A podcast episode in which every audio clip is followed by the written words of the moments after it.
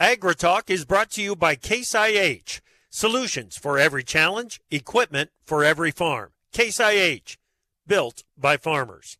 And by Grounded. Spray smarter and improve herbicide performance with Grounded, a multifunctional adjuvant from Helena. And by Propane.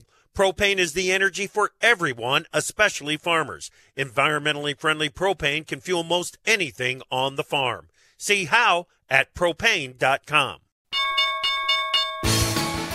Soybeans and bean meal found a way to force enough short covering to get a higher close to end the week.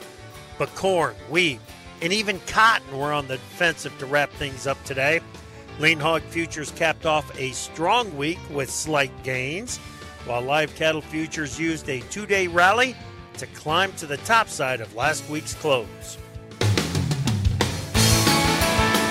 Live from the final lap of the week via Farm Journal broadcast, this is AgriTalk. This afternoon, we'll begin with a conversation with Dan Basse from Ag Resource Company. I'm handsome newsman Davis Michaelsen, and now the host of AgriTalk, Chip Flory. All right, Davis. Yeah, what a week it has been. Yeah. Mm-hmm.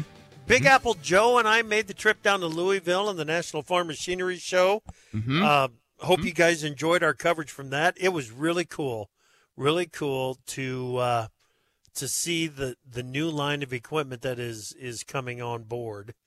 Uh, thanks again to the folks at Great Plains for uh, uh, for sponsoring the show, and to Case IH for sponsoring the show, dude.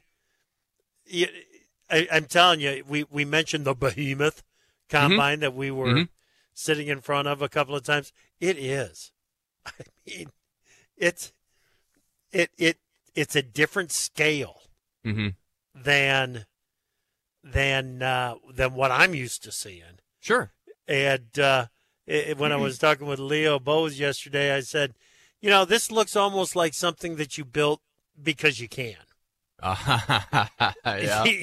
you know, and Uh-huh. but then we got into the conversation about no, we're doing this because that is the most productive machine that we can put out there in the field right now. It does what farmers have asked them to make a combine do. Yeah. And the demands that producers are putting on the equipment now, it was on display across the uh, National Farm Machinery Show. So Well- if you're listening from down there or making your way home right now, hey, shout out, be safe, and uh, we'll see you again next year down there. So Any Yeah. chance, uh, when you were in such close proximity to that Case IH behemoth, is there any chance at all at one point there were children climbing on it and somebody walked by and said, "Get off my case"? Did that ever happen? if someone would have been climbing on it, it would have. Okay, okay. It would have. I can live in that world. I, I think they're a little pr- protective Mhm. of the one that they've got right now. Uh-huh. I would imagine so. You want to protect that. hmm That's right. That's right. Okay, so defensive end of the of the week in corn. Yeah. That market was kind of defensive all week. So was wheat. Uh, soybean futures came back and tried to. Well, they did. They did close higher today, erase some of the some of the losses from earlier this week.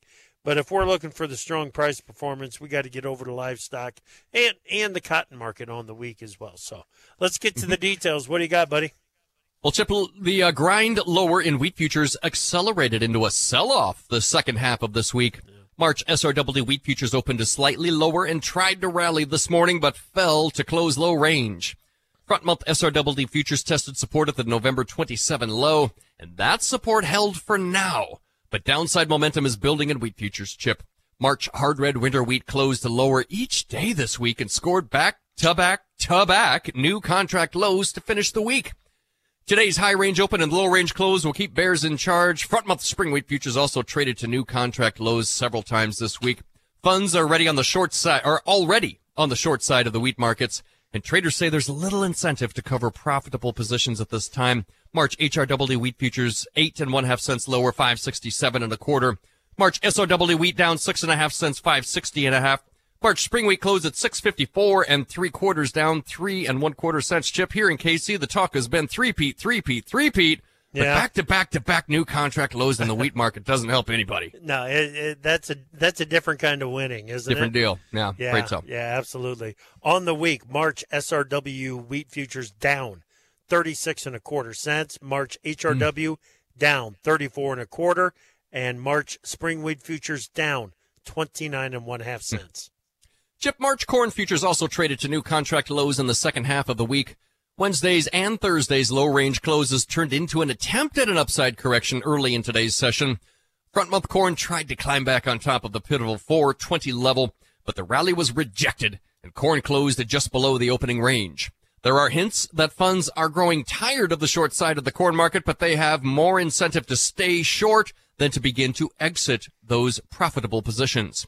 There's minimal concern about the Argentine and Brazilian corn crops in current corn prices, and traders say it will likely stay that way until South America's corn crop issues turn into more export demand for U.S. corn. Mm-hmm. March corn futures were one and one quarter cents lower, four sixteen and a half. May corn down a quarter of a penny to four twenty nine and one half. July corn futures closed at 440 and a quarter, up one half cent today. We will talk with Dan Basse here in just a little bit about what's going on down in South America. March corn on the week down 12 and one half cents. July corn down 10 and one half cents. March soybean futures posted a double digit upside correction and still posted an inside trading day with a low range open and a high range close. Chart watchers say that points to more consolidation in the prices in the week ahead. March bean meal also recovered most of this week's price losses, but sellers stayed in control of the soybean oil market, with futures closing near the low of the week. Harvest is progressing in Brazil with yields quote unquote worse than expected in many fields. Mm-hmm. That was incentive for pro farmer crop consultant Dr. Michael Cordonnier to cut 2 million metric tons from his Brazilian bean crop estimate earlier this week. March beans were a dime higher today at 1172 and a quarter. May beans up 10 and one quarter, 1176 and a quarter. July beans closed at 1184 and three quarters. That's up nine and a half today, Chip. All right, March soybeans on the week down 11 and one quarter cent. July beans down 15 cents. March bean oil down 167 points, and March soybean meal down a buck 20. Now let's take a quick look at the new crop contracts. December corn closed today at 458 and three quarters. November soybeans 1148 and a half. Hmm. That gives us a stocks to not a stocks to use a bean to corn price ratio of 2.50 to 1. Well, March cotton futures came within 10 points of resistance at 96 cents today. The contract posted an outside trading day with the close below the opening range. The market is primed for profit taking, but it is riding the wave of buying in the soft commodities. March cotton 76 points lower today, 93.87. We talked about cocoa this morning, didn't we, Chip? Yeah, yeah, absolutely. 76 points lower in the March contract this morning, but on the week up a two up 209 points. Heck yeah. Uh, just a really solid week for cotton again in the old crop. April live cattle futures posted the highest close since November 3, but stopped short of a test of resistance at that day's high. That's at 189.02 and a half. The two day rally at the end of this week in cattle futures got prices higher on the week and in position to push higher again next week. April live cattle a buck 95 higher 187.55. June futures jumped 95 cents to 182.82 and a half. The March feeder futures 392 and a half higher 251.02 and a half. And Chip, that's the first close above $2 or 250 in March feeders since October yep. 16. Yep. And after a big rally on Wednesday, April lean hog futures were in position to test resistance at the January 30 high of 85.92 and a half, but yesterday's and today's rallies stopped just short of that price point. April hogs 22 and a half higher today, 85.22 and a half. June up a nickel, 97.75 chip. Yeah, there's no doubt the April contract is knocking on the door of resistance. There's little doubt about that. On the week, April live cattle futures up 82 and one half cents.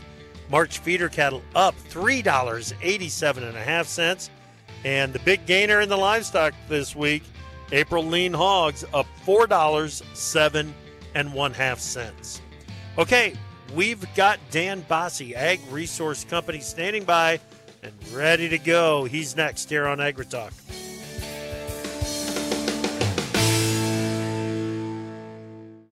Go on the offensive against weeds with Antares Complete from Helena. Antares Complete eliminates early weed competition with long lasting residual control of broadleaf weeds and grasses. With a balanced premix of three herbicides, Antares Complete combats herbicide resistance and helps soybeans achieve a faster, more vigorous start to the season. Take a tactical first strike against weeds and protect your soybeans early with Antares Complete. Always follow label instructions and check registration before use. Contact your Helena representative to learn more. From powering irrigation engines to warming buildings, propane has always been a part of American farm life. Now, you can be a part of propane's future and save money at the same time. The Propane Farm Incentive Program is a research initiative that provides farmers up to $5,000 towards the purchase of new propane powered equipment. In exchange, participants share performance data to make tomorrow's ag operations more cost effective, more efficient, and more environmentally friendly with propane. Getting started is simple. Visit propane.com slash farm incentive to see if you're eligible. My mom's got a new Case IH tractor and it can do it all. Bale hay all day See in the dark with its powerful LED lights. Hook up all the implements. Shift like a race car. Steer with ease. And it can also cool my juice box. Yeah, her Case IH tractor can do everything she needs it to. Looking for a tractor that can do it all? Check out caseih.com.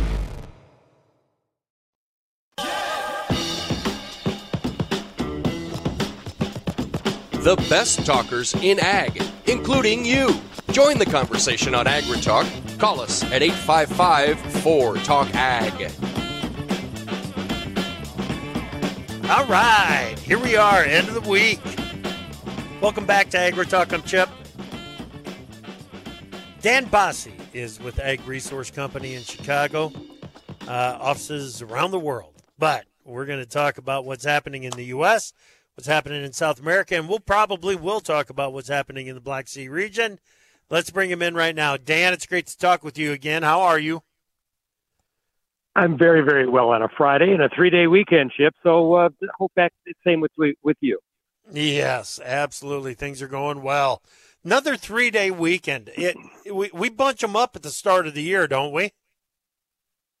We really do. It just seems like we had one in January. Here we are again, but uh, you know, President's Day it is, and uh, yeah. getting closer and closer to the start of planning and uh, the excitement builds. Yeah, you know, two years ago, the President's Day weekend was uh, we had the rumors flying around about Putin potentially making a move on on Ukraine, and and there it was, it happened. And uh, then a year ago, right now, we were wondering just how bad that Argentine corn and soybean crop was going to be there's some uncertainty about South America still in play this year, Dan, but it's it's nothing, nothing like we had a year ago, is it? No, it really isn't. So, so again, as I look at that Brazilian crop, and you know, we have finished the crop for about 10 days. We came out at 145.4. So, you know, we're on the lower end of things. We're still collecting data from our clients down there, our farm clients, and I'm still believing there's some downside to that number. Uh, but USDA has been very slow to move. Now, historically, USDA tends to make their leaps in March, and so we'll look at the number at that point. But again, if you're looking at the trade today, there's crop estimates, APROSOJA, which is the farm union down in Brazil, a soybean association. They're at 135. USDA's at 156. It's a it's a big divide yet. Trying to get our arms around how big or small this Brazilian crop is. Yeah, 135 makes a difference. What, what well heck. Oh, uh, 1 145.4 compared what? to a 156. That makes a difference to the outlook, doesn't it, Dan? Uh, it really does.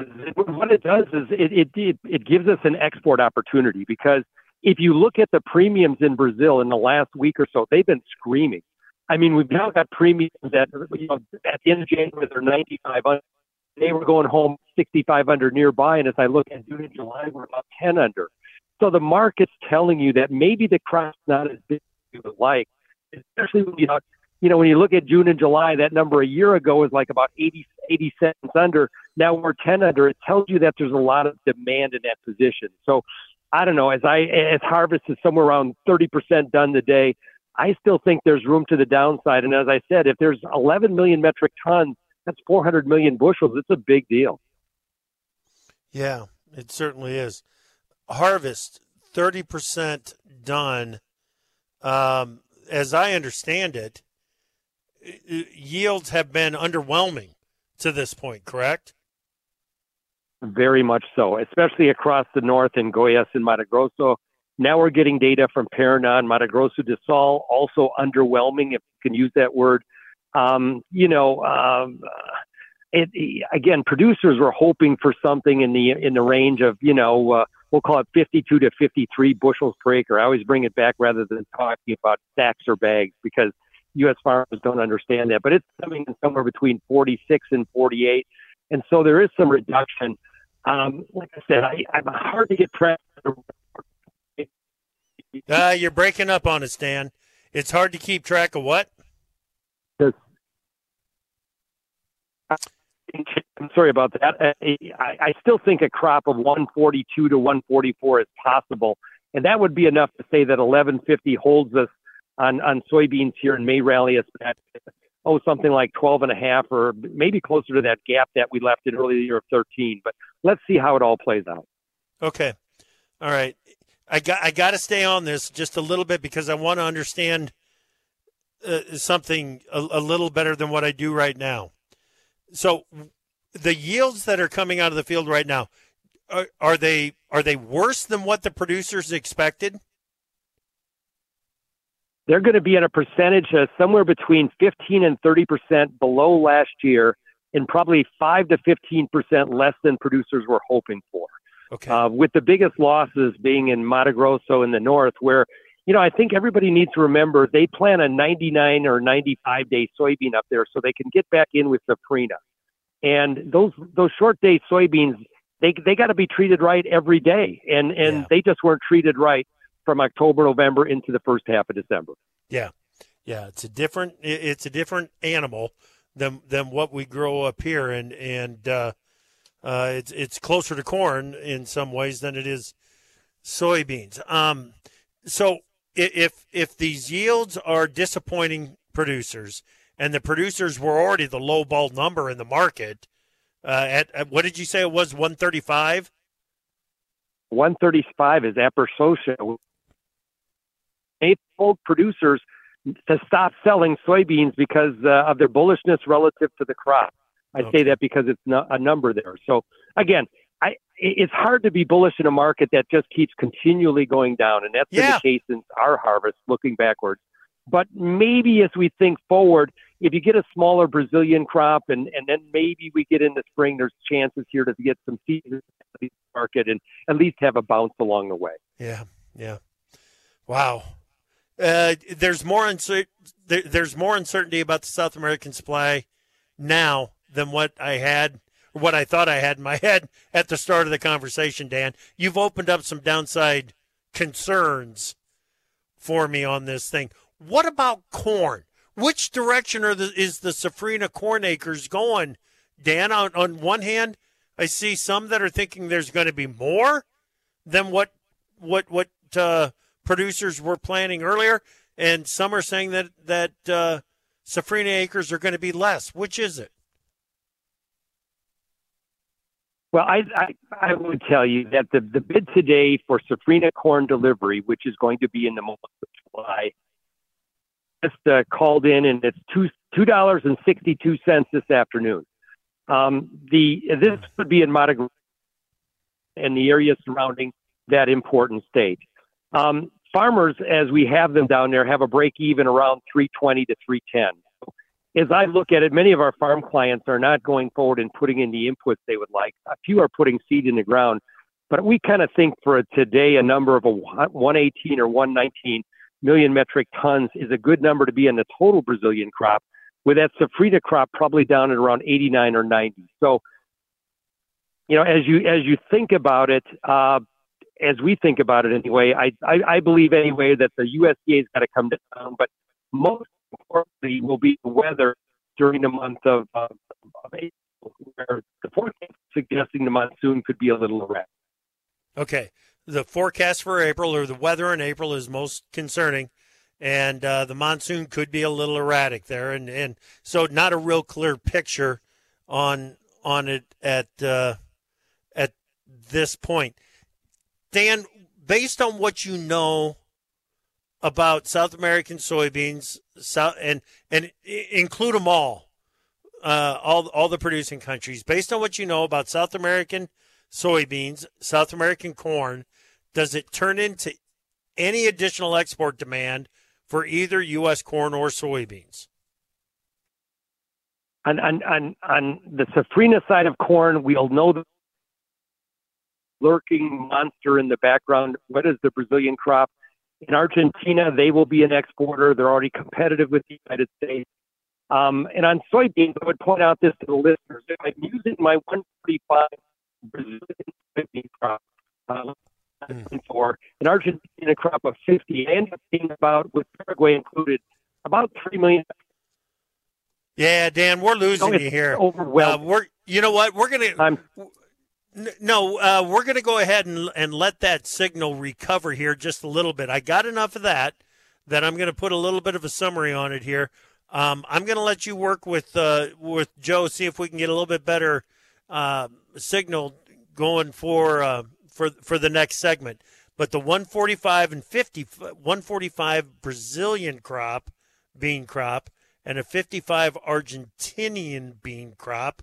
What I want to know when we come back is, does that turn into any additional demand for U.S soybeans. Davis, it's like we've said m- more than once, more than mm-hmm. once.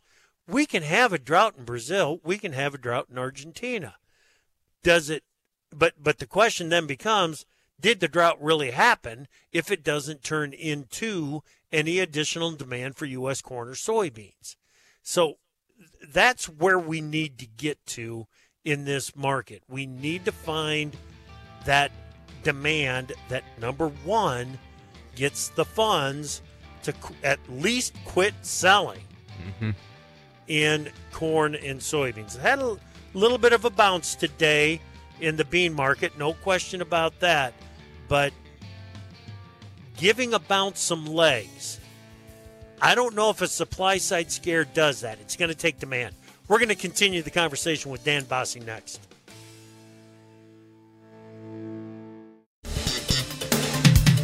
Let's go to the markets page at profarmer.com and check today's closes. For March, hard red winter wheat futures were eight and one half cents lower at 567 and a quarter. March SRW wheat down six and a half cents to 560 and one half. March corn futures one and one quarter cents lower, 416 and a half. May corn down one quarter of one penny, 429 and one half. March soybean futures one dime higher, 1172 and a quarter. May beans up 10 and one quarter to 1176 and one quarter. March cotton futures 76 points lower today, 93.87. On your livestock's April fat cattle a buck 95 higher today, 187.55. March feeders $3.92 and a half higher at 251.02 and one half. And April lean hog futures 22 and one half cents higher at 85.22 and one half. Get more market news every market day. Try profarmer.com. My mom's got a new Case IH tractor and it can do it all. Bale hay all day. See in the dark with its powerful LED lights. Hook up all the implements. Shift like a race car. Steer with ease.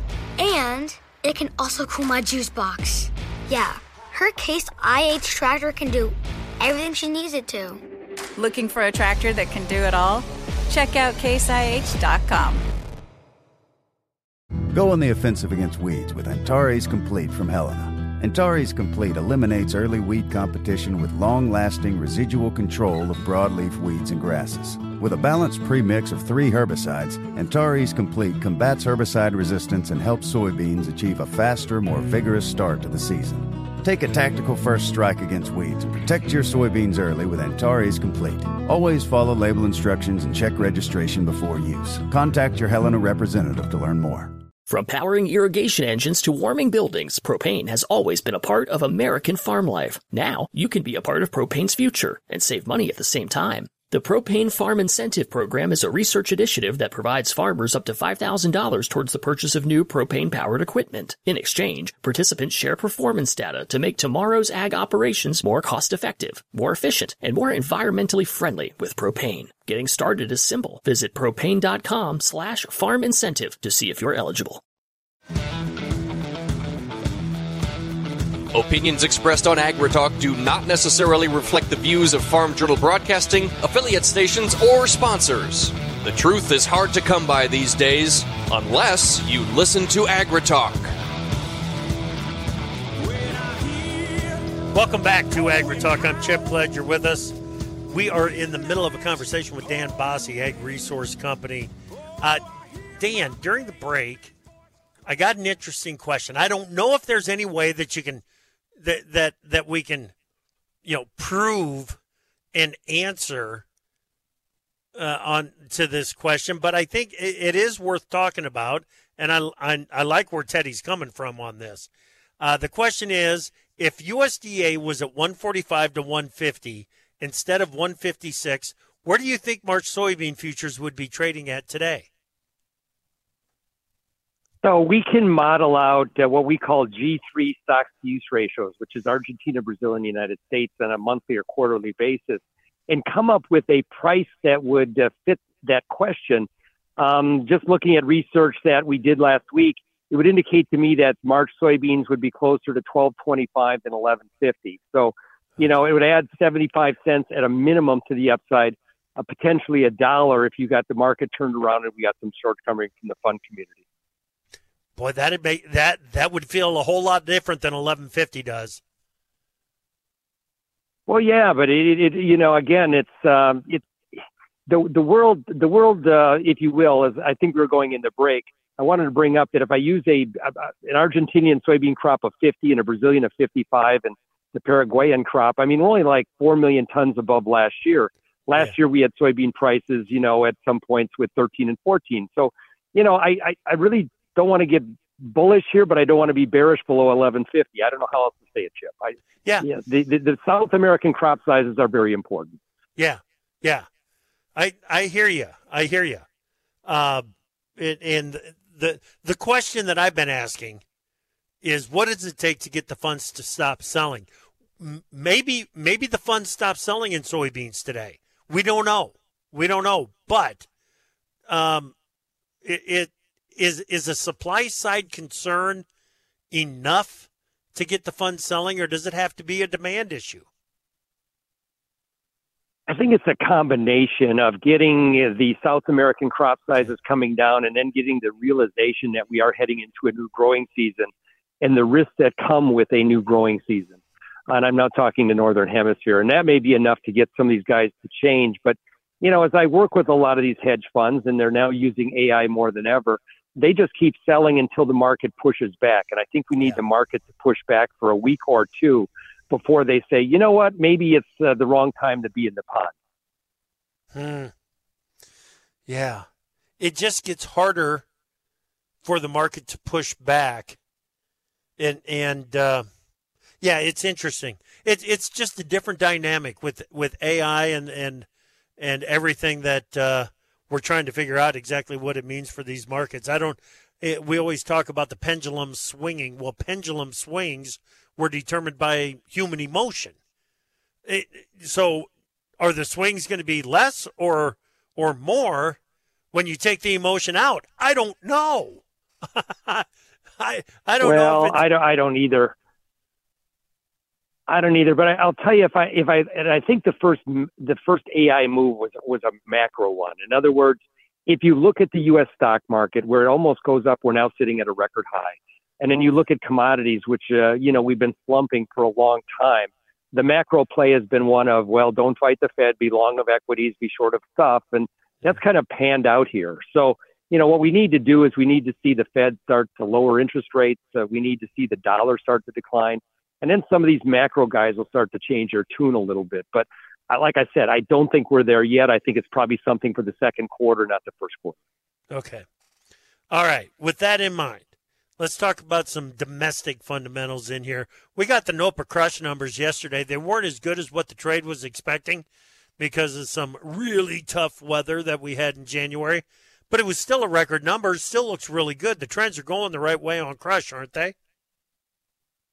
No, they are. We're crushing a lot of beans, record numbers, and I think that number will continue to grow as we head into the end of the year. Uh, we have a U.S. crush rate uh, being 40 million bushels above the USDA based on the analysis of trend where we're at. So that makes sense.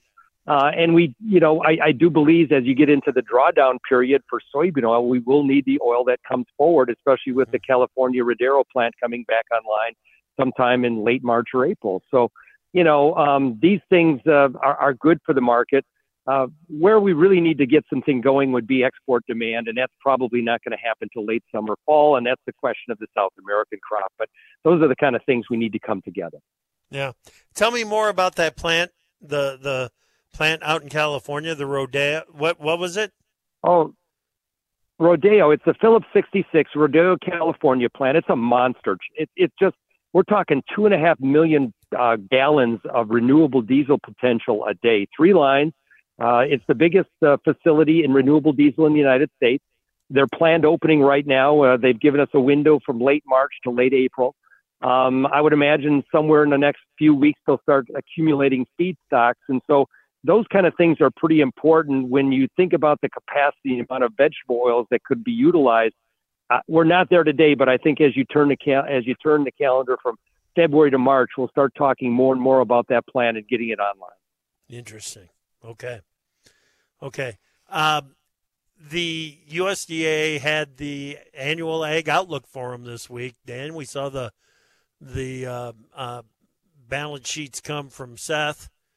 Uh, we talked about it a little bit this morning. We'll talk about it a little bit more right now. Was there anything in corn, soybeans, wheat, well, cattle, hogs, cotton, anything that caught your your attention? Well, I, I mean, the cattle numbers were quite bullish. Uh, the the grain numbers were quite bearish. Unfortunately, I think if I combine uh, the three grains, the corn, wheat, and beans, we was about 860 million bushels more than last year uh, in their outlook meeting. So you know uh, uh, that's that's somewhat of a problem. Um, and and again, it's it's growing South American demand and, and less trade, which kind of is buggering the market, if you will.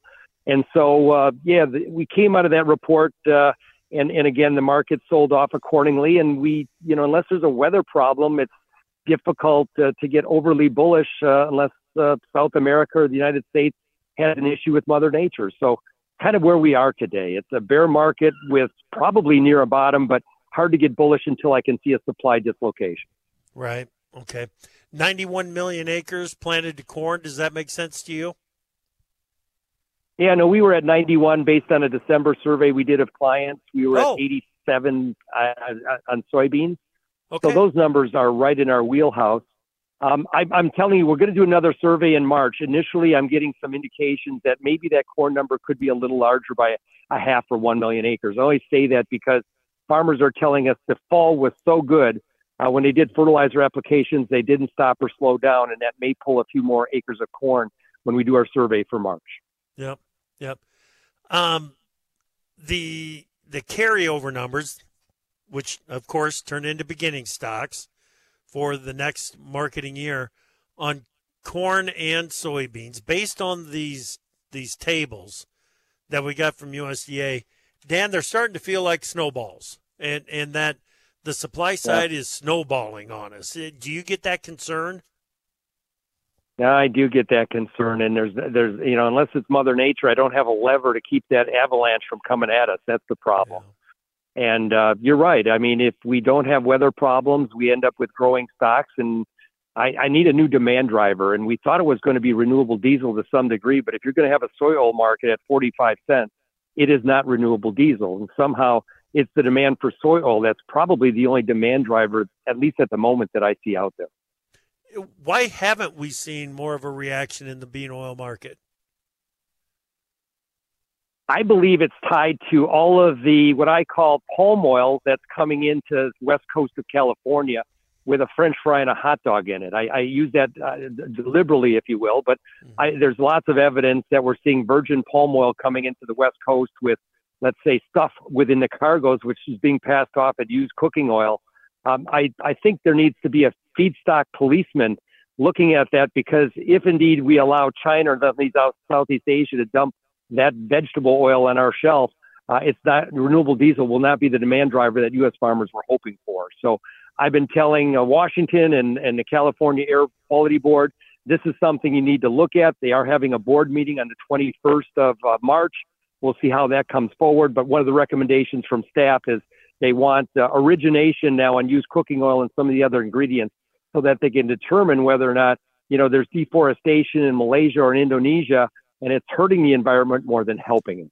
Dan, isn't there specific legislation uh, that says we can't use the virgin palm oil for for a seed stock? Oh, it is. You're right, but but but again, there's no, as I call it, feedstock policeman.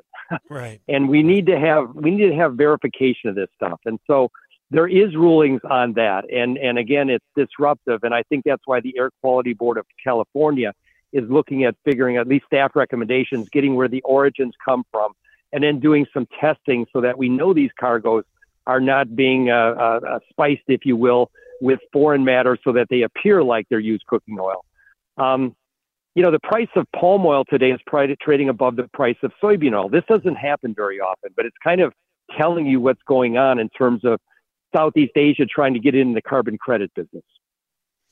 Yeah, yeah. The those those uh, those carbon credits and the the the tax uh, benefits are not in place to support Malaysian palm oil. That is for sure. It uh, it is in place to support feedstocks coming from the U.S. Uh, wow, man. Uh, great conversation. I wish we had time for more, but uh, let's do it again soon. Have a great weekend and, and have a great extended weekend. Thank you, and uh, same to you and your listeners. And uh, we'll be back again. But uh, lots going on in agriculture yet. Chip. There is, there is. We need to uh, we need to get you back on and and round things up here again very soon. Dan Basse, Ag Resource Company. All right, Davis and I will be back to wrap things up here in a moment.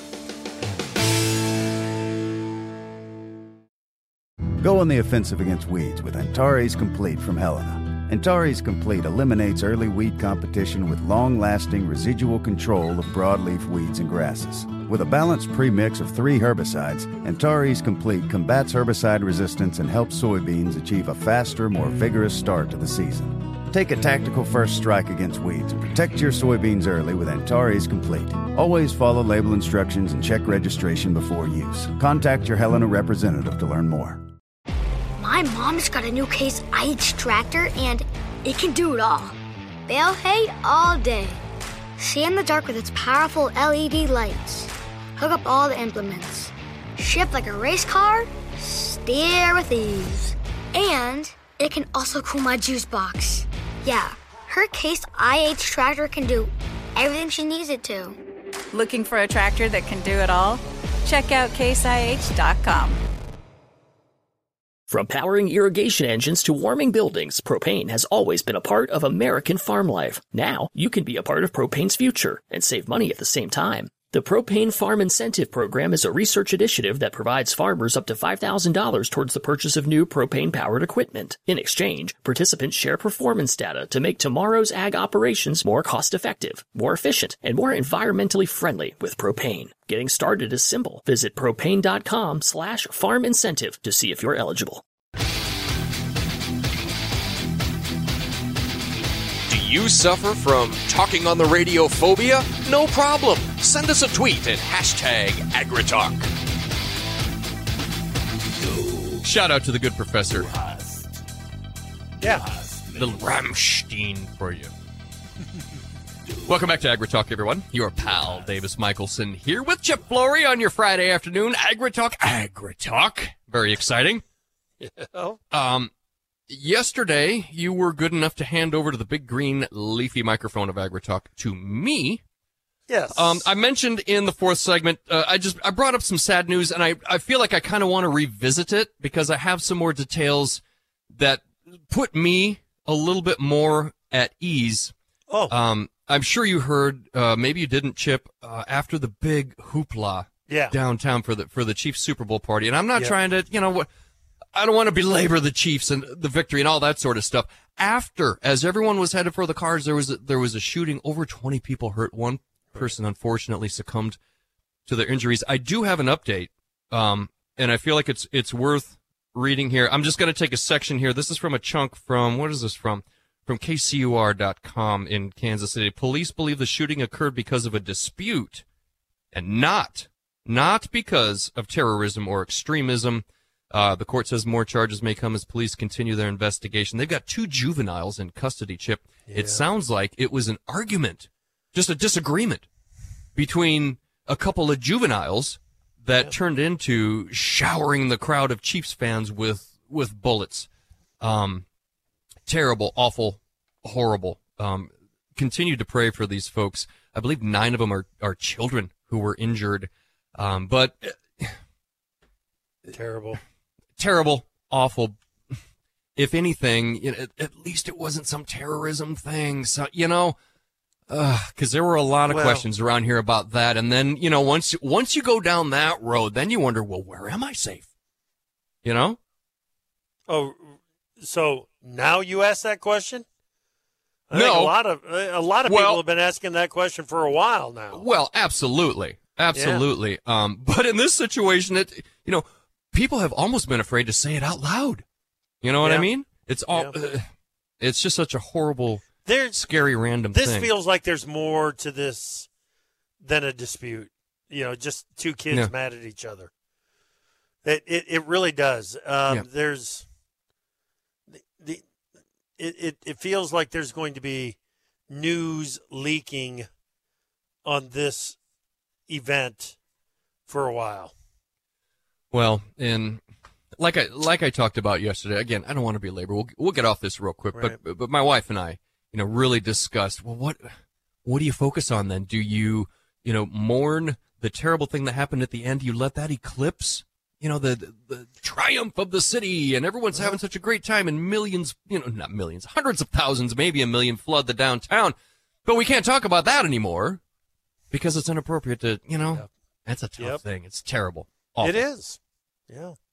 Anyway, that's that's what I have uh, for the latest on For that. the update there. Good. Yep, yep. Okay. Um, moving on. Dan Basse, Ag Resource Company. Uh, dude, I wrote this down.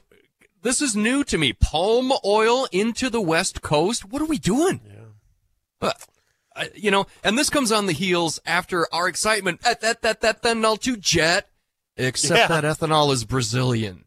Yeah. Um, Yeah. so it- it- importing feedstocks. Yeah. Well, it, and the thing is, you've got to have a carbon intensity score low enough on the the origin of the ethanol to make it qualify for uh, feedstock for sustainable aviation fuel. Now, most, it, it, and we're going to get the determination when we get the final decision, the final final decision on the GREET model and how that is going to be used in determining the tax credits available. But it's a buck 75 on sustainable aviation fuel. Um, a buck 75 a gallon. So if those tax incentives are in place, what do you think? Do you, do you think eh, you you look at the incentives that are in place on the West Coast on the re, on, on the renewable diesel. Mm-hmm. You don't think pirates would be willing to take a shot and try to get their hands on on mm-hmm. some of that? That's exactly what's going on. You can't use virgin palm oil, but you can use you can use used cooking oil that is imported.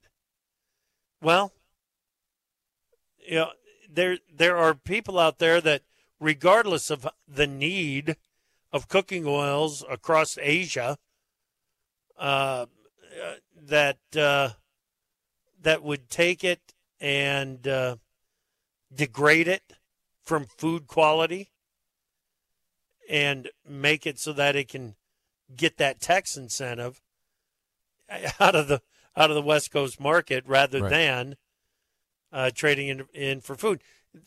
There's something weird going on when palm oil is trading at a premium to uh, to soybean oil, and that has to be quote unquote artificial demand that is pushing palm oil from its traditional markets into a different market. and we might be seeing that happening. Uh, we're going to talk more about that with with people that know a lot more about it than I do as Hmm. time goes on, and we're going to try to figure out exactly what is happening. But Yeah, man. doggone it, uh, Right? i- If if you want to know why this bean oil market has had a tough time getting going, it's because when you fill the the, the market up with bad players, that's uh, that's the kind of thing that can happen. National Weather Service six to ten day outlook, February 22nd through the 26th. Above normal temperatures across the Corn Belt. The highest odds for above normal temperatures North Dakota, South Dakota, Nebraska, Kansas, Western Iowa. Uh, below normal precipitation expected across most of the Western Corn Belt. You've got Eastern Iowa, Eastern Missouri, and areas to the east expecting near normal precipitation. Then uh, the 8 to 14 day, February 24 to March 1. We've got above normal temperatures across the the the Corn Belt. I mean, crazy, and above normal precipitation across the Corn Belt as well. Thank you so much for listening. Government offices and markets are closed on Monday. We're going to learn about the origins of Machinery Pete.